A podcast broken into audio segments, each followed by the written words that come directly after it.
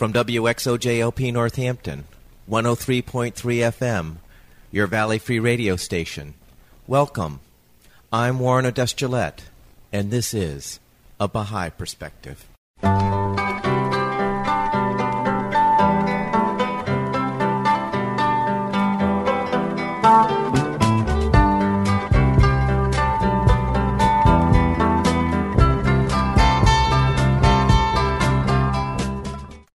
A Baha'i Perspective is a radio program presenting biographical interviews of people who have chosen the Baha'i faith as a way of life.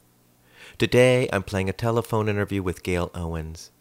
Gail is a Baha'i who grew up on Salt Spring Island off the coast of British Columbia, and later in Alaska. Gail describes her life in Estonia after getting married, and her work with the elderly after returning to Canada. She is now working on two books, which she shares excerpts from in the interview. I started the interview by asking Gail to describe where she grew up. I spent the first 10 years of my life on Salt Spring Island, which is one of the Gulf Islands off the coast of British Columbia, Canada. So I was born there in 1960. My parents moved up to a place called Prince Rupert, which is in northern British Columbia, up maybe 90 miles from Ketchikan, Alaska. So those were where my teen years were spent. And why was it that you moved? Well, my parents are members of the Baha'i faith, and my father in particular, who was a bush plane pilot, wanted to make himself more available for the purpose of serving the Baha'i community. He and my mother did something which is called pioneering. They went up to Prince Rupert and helped start a Baha'i community up there. So that was the reason. I mean, we certainly needed on Salt Spring as well. But Dad really wanted to bring himself up to northern British Columbia, and he was at the time doing some work on the Queen Charlotte Islands, now known as Haida Gwaii. So how far away was that from where you were? Salt Spring Island to Prince Rupert, probably about 500 to 1,000 miles. Oh, wow. I guess driving, it would take you 2 full days, but flying it doesn't take that long. You go up the coast, and actually it's probably only about 500 miles. If you go as the crow flies. So is it a lot more remote? I've been an island girl all my life. Here I am living on Vancouver Island in a place called Victoria. Salt Spring was an island, and actually Prince Rupert is on Keene Island. Salt Spring had about 3,000 people at the time, and Prince Rupert had about 20,000 people at the time, so but definitely more remote as far as getting to a larger center. Weather-wise, it was quite sad for me leaving my friends, because when you're a kid, friends are everything, moving to a place where I didn't know anybody, and the weather rained all the time up there, but as the years went by, I got lots and lots of friends, and it's a real community-minded place, so I just loved it by the time we left. When did you leave? 1980. My parents moved up to the Yukon. They just kept going farther and farther north. They went to Whitehorse, and by that time I was finished my teens, and they said, "We're moving up to the Yukon. Would you like to come?" And I said, "No, thanks." So I came down south here and to Vancouver and went to school, technical college actually, and became a radio announcer. So what's it like up in the Yukon where your parents went? Well, they stayed about 10 years there. It's sort of land of the midnight sun, as you've probably heard. It's a beautiful place. I visited them there a couple of times. It's very remote, but lovely community as well. Then they moved down here to be closer to grandchildren, and so they've actually been here on Vancouver Island as well for the last 15 or 20 years. Was radio announcing an interest that you discovered growing up? Mm-hmm. How did that happen? As a teenager, I became interested and started helping out at one of the radio stations in northern BC and worked a little bit for the CBC. Came down and went to technical school and learned more of the ins and outs. Did some radio here on the island. After getting married, moved with my family to a country called Estonia and did some broadcasting over there. That's kind of in my past now. It was a great thing to do, but I've gone on to do other things which aren't related to radio at all, actually, working with seniors and the elderly. Before we get on to that, what kind of radio did you do in Vancouver Island and also in Estonia? Well, here I worked on a morning show, so I was the morning traffic reporter and did that for a number of years. We don't have a lot of traffic troubles here in Victoria, but we have some commuting troubles, and so I'd report on that, mostly just there for the morning man to bounce his ideas and fun stuff off of and jokes and whatnot, and so that was wonderful fun. Then when I went to Estonia, I had my own English radio program. When I went there, it was still part of the Soviet Union, and then Estonia got their independence, and people were more and more eager to learn how to speak English, practice their English, so I had the opportunity to have a radio program over there every day. So it was called Crystal Clear with Gail, and I interviewed all sorts of neat people, and it was a real mix of things. We had weather, we had news in English, we had interviews, I even had prize giveaways, things like that. It was fun. Did that for a couple of years until we moved back to Canada. So there was a sufficient English-speaking audience in Estonia for, this, for the show? Well, people speak a lot of different languages over there, but they're really interested in learning English. And this was in, as I say, the early 90s. People were looking for opportunities to practice their English, so basically there was a huge population that wanted to listen to the program. And then there was expats, there was people who were working over there in banking, in retail, in all sorts of professions who maybe felt a little bit homesick for their country or their mother tongue, and so they would listen because they could actually get their English news coverage and things from listening to my program. Now, how did the opportunity to have a radio program in Estonia even start? My husband walked into a radio station called Radio Love, and he said, "My wife was a radio announcer in Canada. Could you by any chance use her here?" They jumped at the opportunity. So basically, he got me the job. And how come you guys were in Estonia to begin with? One big part of the Baha'i faith is being of service. And we wanted to go over, and we had traveled around the Soviet Union with Red Grammer and the Teaching Peace Tour. And Red Grammer is a singer in the States. And we joined his group for about 2 weeks one spring. I think it was the spring of 1990. And we were looking for a chance to get back over to the Soviet Union. We thought it would be nice. We had a 3-year-old son at the time, and we thought it would be a great opportunity to go over and do some work and also be of service if we could, because that's really important. And so we tried, and doors closed, didn't really open, and then we heard of some Baha'is who were doing some work over in Estonia, and they invited us to come over and help out. So we'd actually never heard of Estonia till that point. When we got over there, we just fell in love with the people and the place. I did some virtues classes and English classes, and so did my husband, and he worked for the Ministry of Tourism there for a little while. Part of being of service with the Baha'i community is that you should also be, if you can, self-supporting. We're not missionaries. We went over, as I say, to promote and be of service, talk to them about things maybe that communism had taken away from them, talking about unity and the world as one family and child rearing and things like that. So we went there, we wanted to work in the community and be self-supporting. So it was very easy in those days. What was the name of the Red Grammer tour? Oh, Red Grammer had a tour called Teaching Peace, and he had a wonderful CD, a children's CD out of the time that was called Teaching Peace. And we just happened to read about it in a Baha'i magazine that this group called Net East was looking for people to go along and join his singing tour of the Soviet Union. So we went to St. Petersburg, which was then known as Leningrad. We went to Kiev, Odessa, Moscow, and it was over a period of about 2 weeks. And we just fell in love with the people. Wanted an opportunity to go back over there. And you said you were in Estonia at the time when they transitioned from being a part of the Soviet Union to being an independent state? Mm-hmm. We moved there in May of 1991, and then in the summer of 1991, August, there was the overthrow of the government, and this is when the big coup happened, and it was just really exciting times. Our family was worried for our safety, but we at no time felt worried.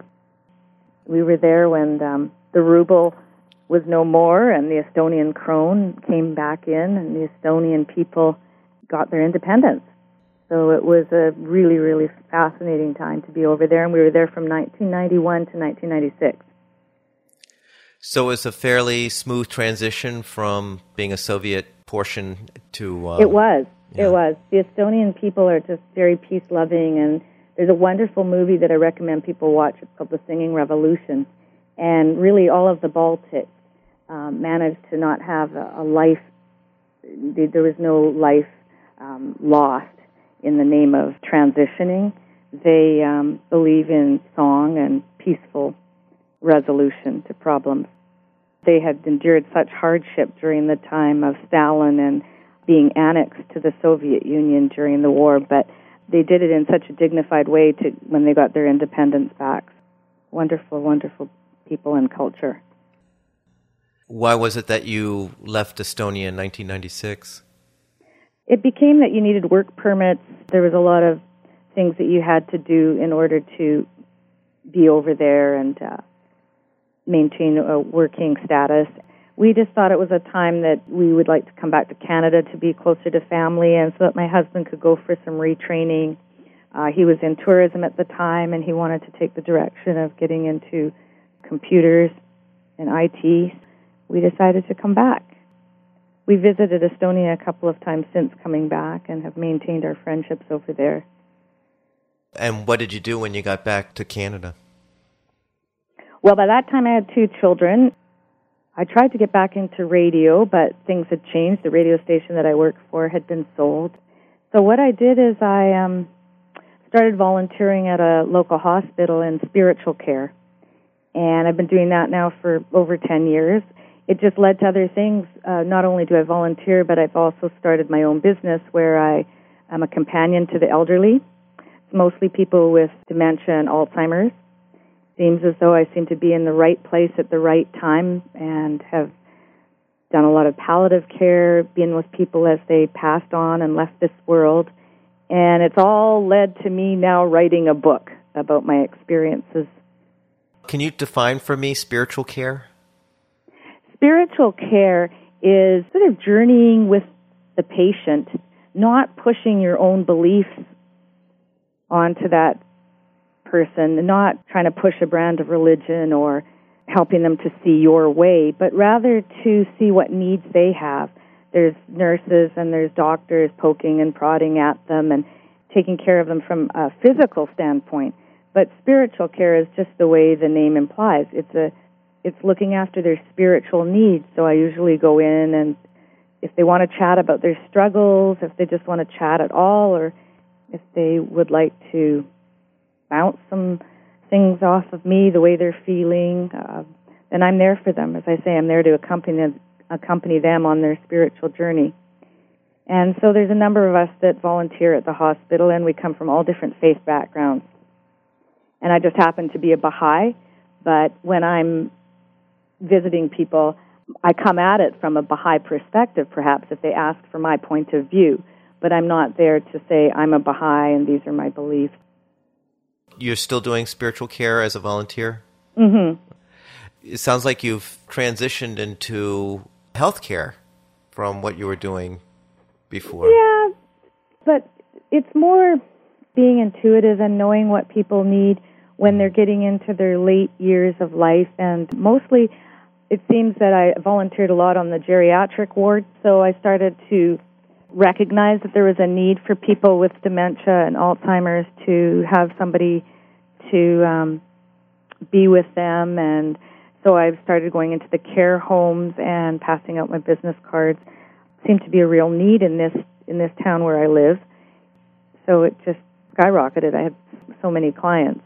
But in the nature of the work, they passed away over the years. So I've had many, many come and go. So now it's just led me to writing a book, which will be called Making Dying Fun.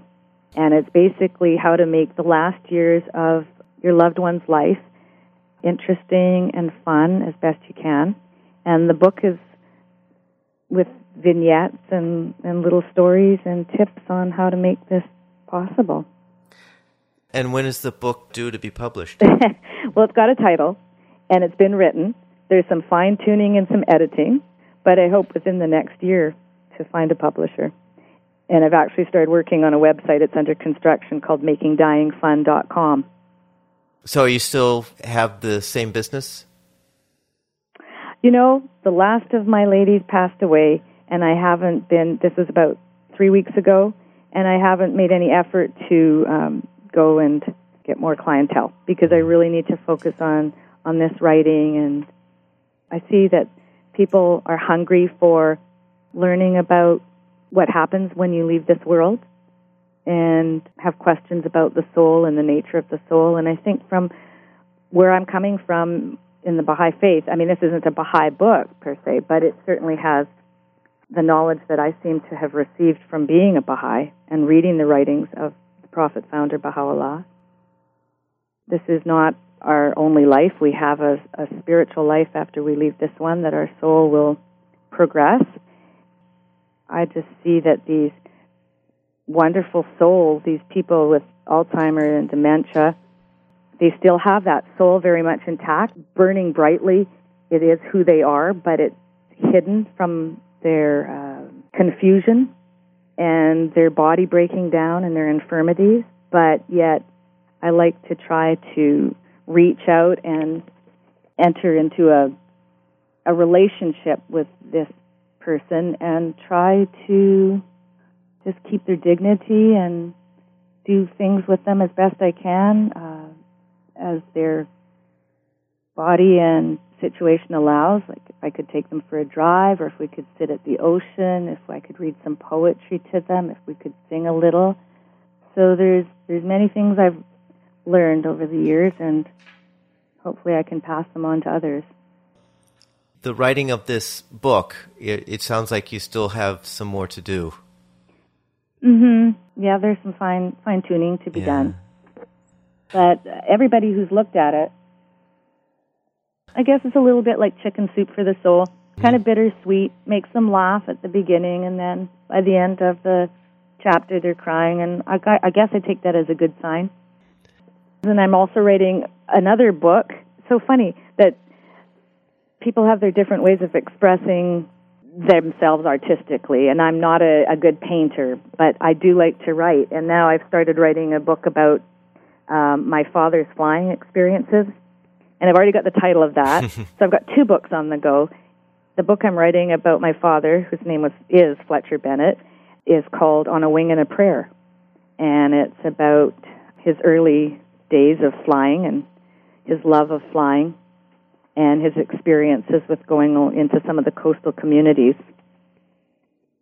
Have you flown with him? Oh, yeah, many times. Although he gave up his pilot's license when he was about 60 years of age, and he's in his 80s now. But, oh, yes, we've had some good times. One thing I always ask folks who grew up as a Baha'i is that in the Baha'i faith, there's this teaching of independent search for truth. Right. And at some point, did you realize, or did you come to the realization that you needed to investigate this faith for yourself and to sort of own it for yourself? Oh, absolutely. Absolutely. I was raised in a Baha'i home, as you say, but I didn't embrace it myself until I was about 25 years of age. We believe as Baha'is that at 15, it's the age of maturity, and you can basically decide for yourself what you believe. We're raised with a knowledge of our Creator and a knowledge of the oneness of religion. We don't have baptizing or christenings, so it's really up to us to search for our truth. Our parents educate us as best they can, and so I guess that being a teenager and wanting to go my own way, I just never really said after age 15, I am a Baha'i. And it wasn't until I was 25 and actually went to have some minor surgery, and there was on the form, there was a line which says, your religion. for checking into the hospital. I guess if your situation turns grave, perhaps you want to notify your clergy or whatever. And I left that blank. I didn't know what to put down. And then I was going to get married, and we were trying to decide, didn't make sense really to get married in a church. I'd been raised as a Baha'i. My husband didn't really belong to any particular church, so we decided we'd have a Baha'i ceremony. And basically then you say the Baha'i vow, which is, we all verily abide by the will of God. So we said the Baha'i vows, but yet neither one of us had considered ourselves a card-carrying member of the Baha'i faith yet. And then it was when I started to have children, when I was pregnant, I thought, how am I going to raise my child? And I really started independently investigating the Baha'i faith, and the teachings made such sense to me. They were just so sensible. I actually went to something called a Baha'i fireside. I'd been raised a Baha'i, had heard lots of speakers. I was so familiar with the teachings about the oneness of humanity and the equality of women and men, and you know all the wonderful teachings that Baha'u'llah brought us. And it wasn't until I attended a fireside just shortly after I got married, and the speaker was talking about this wonderful garden, this garden of humanity, and how as Baha'is, we sort of have that, we really have that garden, that Baha'is are from every walk of life, from every culture and background and color, and every planet on the earth there's Baha'is. And so this speaker was talking about how we really are part of this wonderful garden where there's different colored flowers and the fragrance is so wonderful, and that some people come into the garden and they stand and they enjoy the garden, but they leave right away. And some people step inside and they look at the beauty of the garden, but they just sort of stand at the perimeter and they don't go in so far. And then others go around and they really enjoy the fragrance of the garden and they enjoy the beauty, and then they leave as well. And he talked about, you know, people sort of sitting on the fence, like, are you going to come in and are you going to be part of this garden and tend this garden and stay in this garden for your entire life? Or are you going to kind of sit in the fence and go, yeah, that's a nice garden. I like that garden. That's good.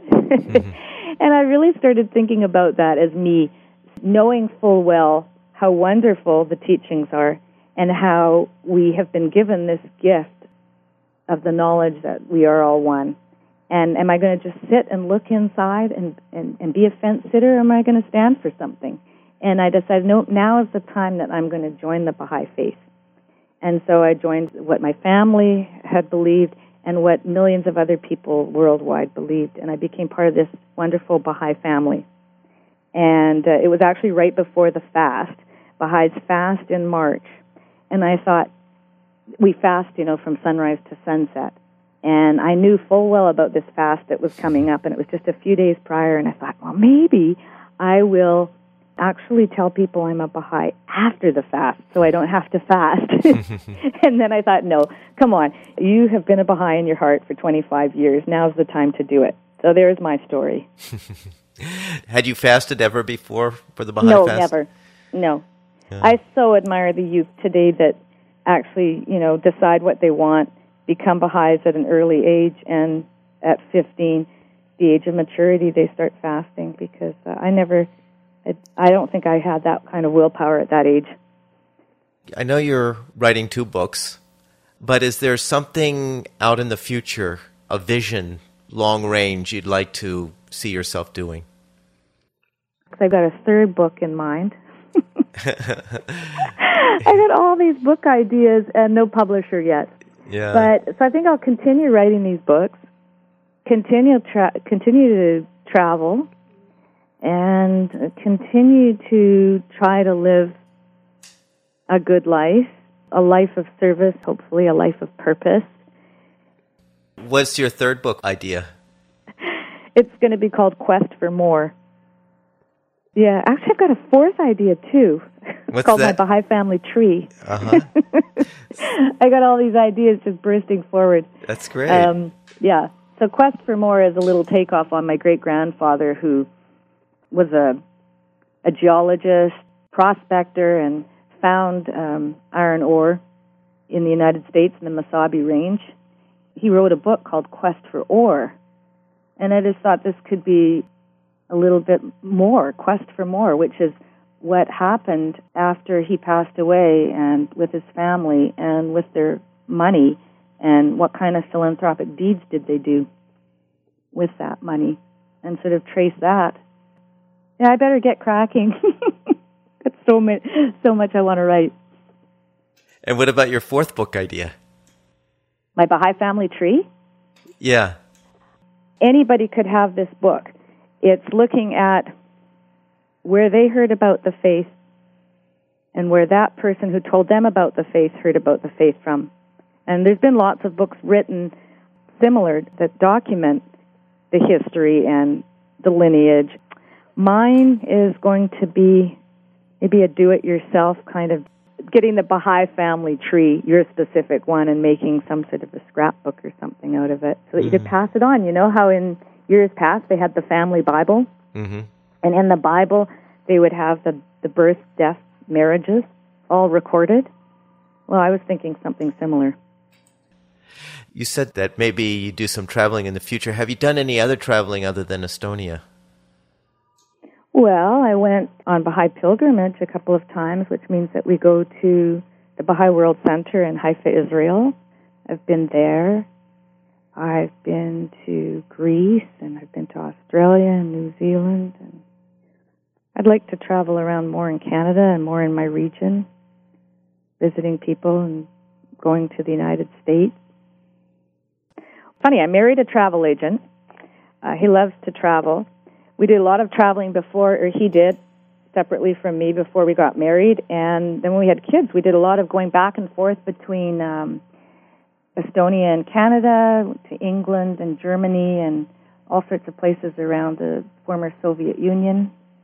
My children have just taken up this love for travel, and they just have itchy, itchy feet and just can't wait to get going. You know, my son's in his 20s and my daughter's in her late teens, graduated from school, and all she wants to do is just make money and travel. And they want to be of service and get to know the world, and it makes the world such a smaller place when you can travel and go other places. But at this moment, one particular trip doesn't really come to mind for myself. Mm-hmm. There's just been a lot of coming and going, and I'm kind of content right now to sit in front of my computer and do some writing. Well, I look forward to seeing your first book published. Thank you. Do you want to hear a paragraph out of the book about my father? Sure. Let me see what I've got here. So this is from On a Wing and a Prayer. I have many happy memories of my time spent with my father, and I've often recounted to friends stories from my idyllic childhood. At least that's how I saw the first 10 years of my life on Salt Spring Island, brought up in a beautiful house on St. Mary Lake with my dad's Cessna float plane tied up at the dock. However, this story isn't about me. It's about my father, and it is most suitable that I begin it with the words to the song that stuck in my head all these years. Good morning, sun, the night is gone, the day's begun. I'm certain as I work and play that God will help me through the day.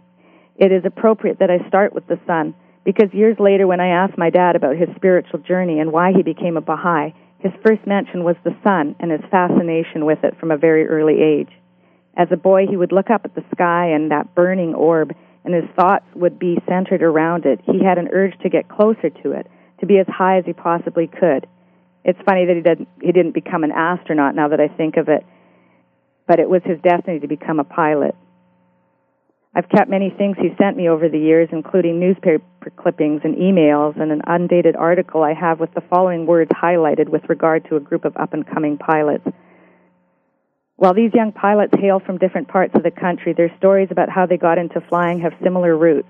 Several have fathers or uncles who are pilots, and almost all of them say they remember looking up, way up as kids and feeling the pull of the sky.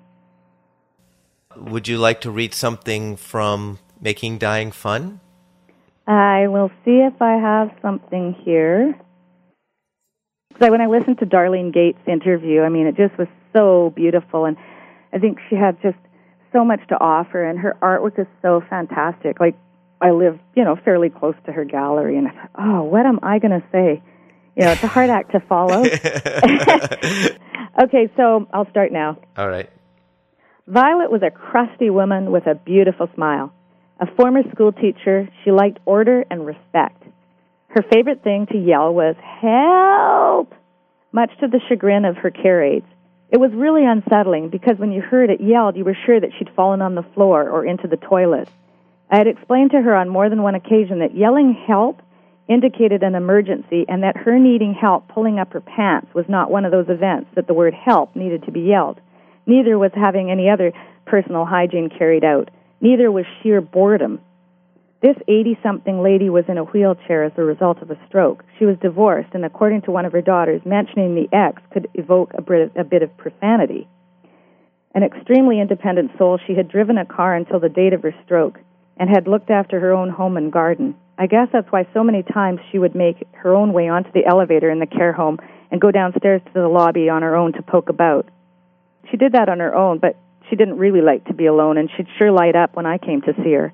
She liked walks, cups of tea, lottery tickets, and bingo. She also enjoyed seeing her daughters and her grandchildren, and she adored a good joke. A few teddy bears and assorted stuffed animals decorated her room, but she preferred live animals, and her current favorite was one of the care aide's dogs named Cosmo. She always kept dog biscuits in her room to feed him when he would visit.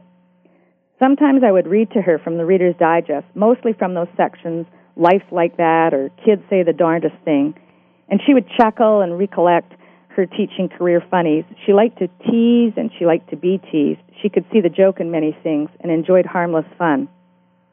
One of her favorite things was to get me to push her over to the window or so she could look out at the nearby construction site and the progress being made on the building. She enjoyed the noise, the action, and to be honest, she really liked to look at the construction workers.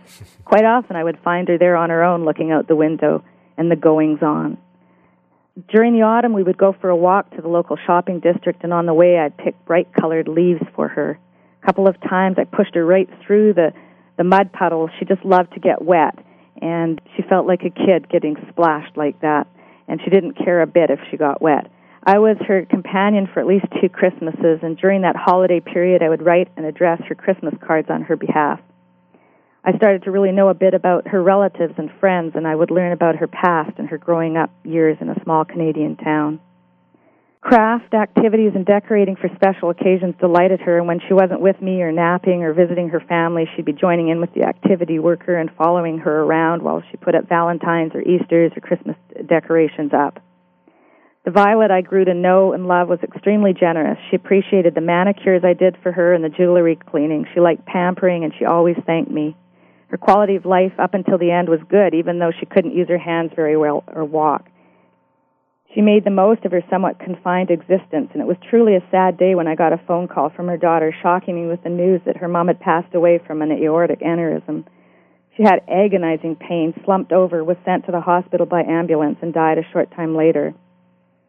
I was present at the graveyard when her family put her ashes in a mausoleum. It was 2005. A lot of good stories were being told, and I was invited back to one of the homes for a toast to Dear Violet. Being a non-drinker, I raised my glass of ginger ale and rejoiced in my mind, imagining this bird, now released from a cage, her soul free to fly without the hindrances of that wheelchair. That's got to get published. Oh, really? You like it? Yeah, I do. I have so many of them. I have so many. There's this one guy, Eddie. He was Jewish.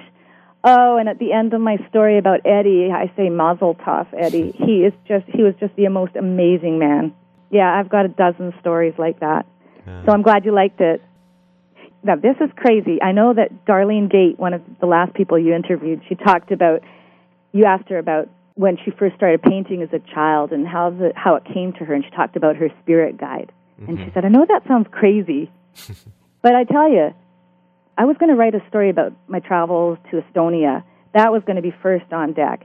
And I was just driving along a couple of years ago, minding my own business, and I don't normally hear voices in my head, believe me, and this voice said very loud and clear, you have to write a book, and it has to be called Making Dying Fun. It just, the hair just stood up on the back of my neck. It was nobody's voice I recognized. Yeah. And I phoned my husband. I said, I have to write a book. And it has to be called Making Dying Fun. I mean, so the title was already picked for me. Right. So I guess that I just felt driven that after all these different people I'd looked after had passed away, that their stories had to be told. You know, that they weren't just these people that had wandered around and didn't know the time of day or who they were anymore because of this dementia. I thought, I want to tell their stories. You're their voice. Mm-hmm. Yeah, from the time I was little, the neighbor said, boy, she's got a determined little mouth. So, yes, I guess I'm their voice. Did you write when you were young? Oh, you know, I wrote letters back and forth to people. My mother always said, if you want to get a letter, you got to write a letter. Mm. So I'd write letters and get letters back from people. And then I remember I wrote a speech called Feeding Chipmunks in Banff National Park. I was in grade 1, and I got up. It was my first foray into public speaking, and I had been chosen for this oratorical contest on Salt Spring Island at my school. And I got up. I was asked to read it. It had been chosen as one of the winners, and the grade 12 kids had gotten up, and they said, ladies and gentlemen, parents and teachers, and they had this big opening, and I just burst out crying because I wasn't prepared with the opening lines, and the principal had to blow my nose. So I guess that was one of my first things I wrote. And then I think in junior high and high school, I wrote for the school newspaper. And then when I graduated, I started doing record album reviews for the CBC. So that's it, but then I kind of, you know, gave it a rest for a few years, and here it's come back. So did it come back pop when you heard the voice saying you got to write a book? I decided I better get going on it quick. Yeah. Mm-hmm. So there was no idea to write a book before that? I had been thinking about writing a book about my time in Estonia, but it had been 15 years on the back burner, right. And I still haven't got to that one, and that's got no title. But it was a fascinating times when I was living over there, and I thought that should be shared. I definitely have kept all my letters to and from my parents at that time, and emails and things. So I have saved that. So there's another book on that's got to be written someday. So you got a lot on your plate here. Yeah. It's been great talking to you about it. Yeah. It's great hearing about it.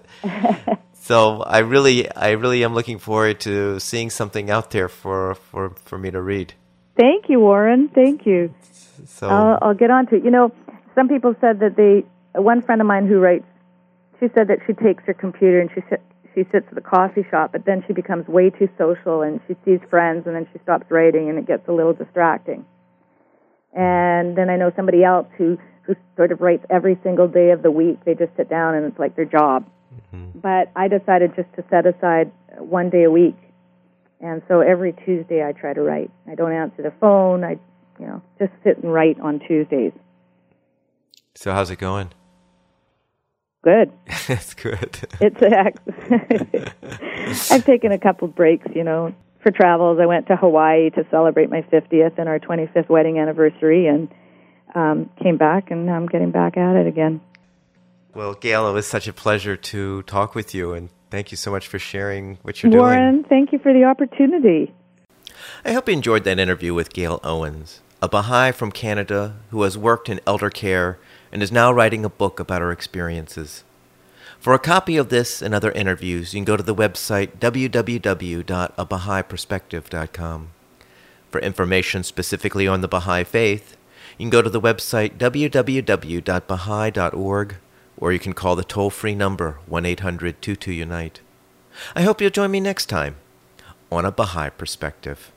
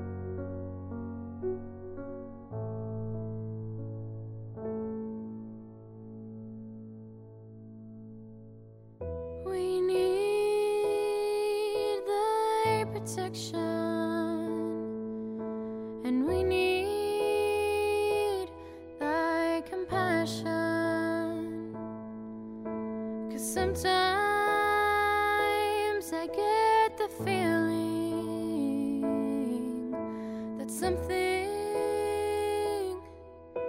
is missing. More and more with time, I realize we can't make it on our own. Unlock my heart, because I need to know that we're never alone.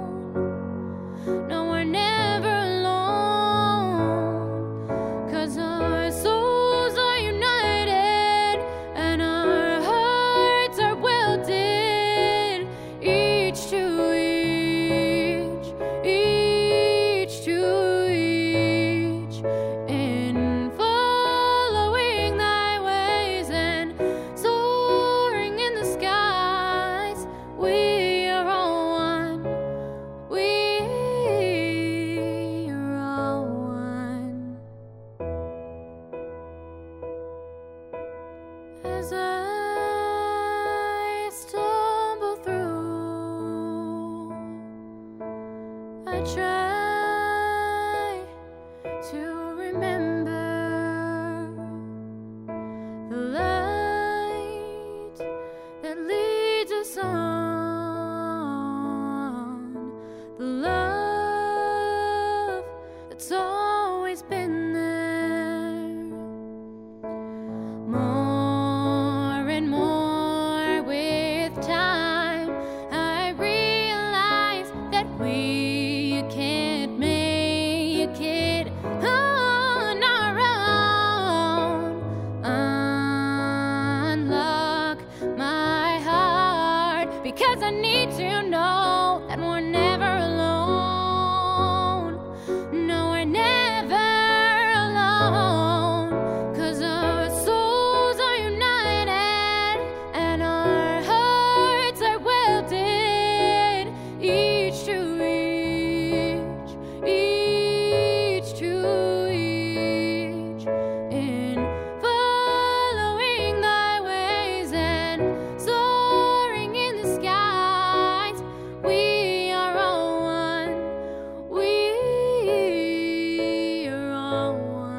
We are one. O God, refresh and gladden my spirit.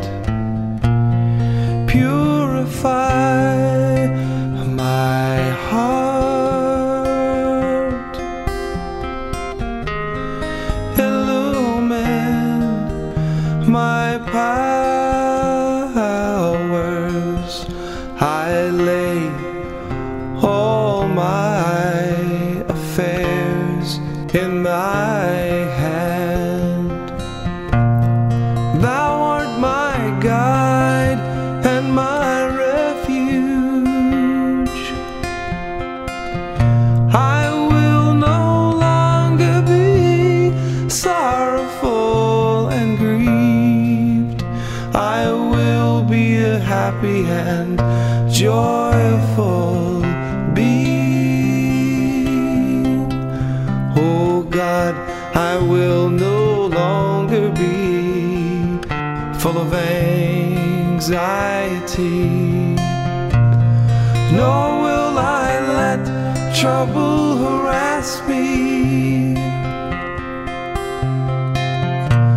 I will not dwell on the unpleasant things of life. Oh God, thou art more friend to me than I am to myself. I dedicate myself to thee. Oh Lord,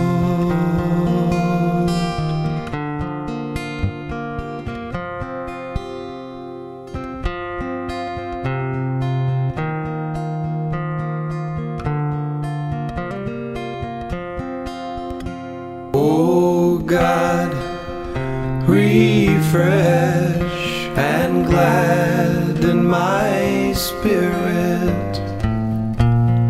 Purify my heart,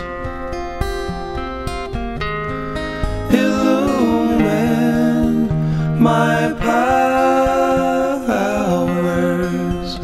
I lay all my affairs in thy hand. Thou art my guide and my refuge. I will no longer be sorrowful and grieved. I will be a happy and joyful being. Oh God, I will no longer be full of anxiety. Nor will I let trouble harass me. I will not dwell on the unpleasant things of life. Oh God, thou art more friend to me than I am to myself. I dedicate myself to Thee, O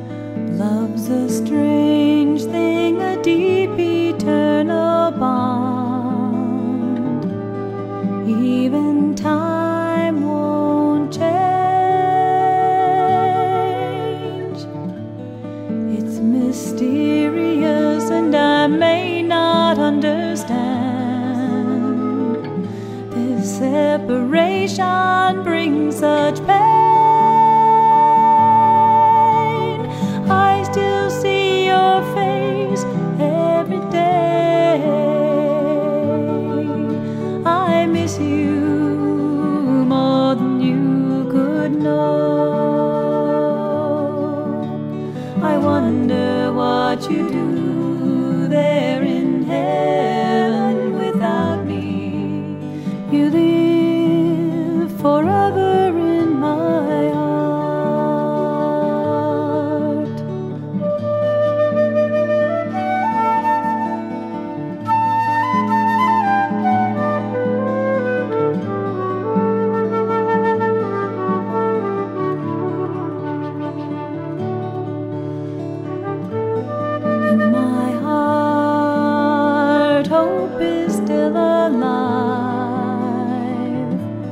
joyful reunion awaits me. Better that reunion than never to have known you. God's blessings work in strange ways. I still see your face every day. I miss you more than you could know. I wonder what you do there in heaven without me. You live forever.